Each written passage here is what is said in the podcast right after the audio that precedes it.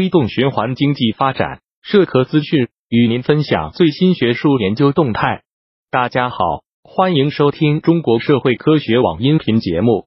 近日，英国皇家国际事务研究所高级研究员帕特里克·施罗德表示，新冠肺炎疫情暴露了现有生产消费体系的相关风险。发展循环经济可以提升各国应对未来挑战的能力。施罗德表示。疫情再次显示出全球向循环经济转型的必要性。当前的危机清楚的提醒我们，循环经济既能保证长期资源安全，也能确保重要物资的短期供应。美国、英国和欧洲许多城市已经暂停了回收工作，将重点放在基本的垃圾收集服务上。例如，英国回收协会称，由于回收业务中断，可能出现食品和药品包装短缺的情况。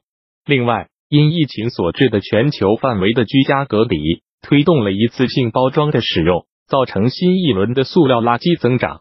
因此，制定回收计划，鼓励购买可重复使用的替代品，改善循环经济工作人员的工作条件等措施势在必行。本期节目就到这里。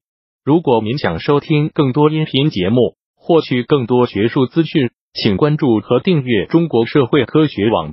让我们携手共同打造哲学社会科学爱好者的精神家园。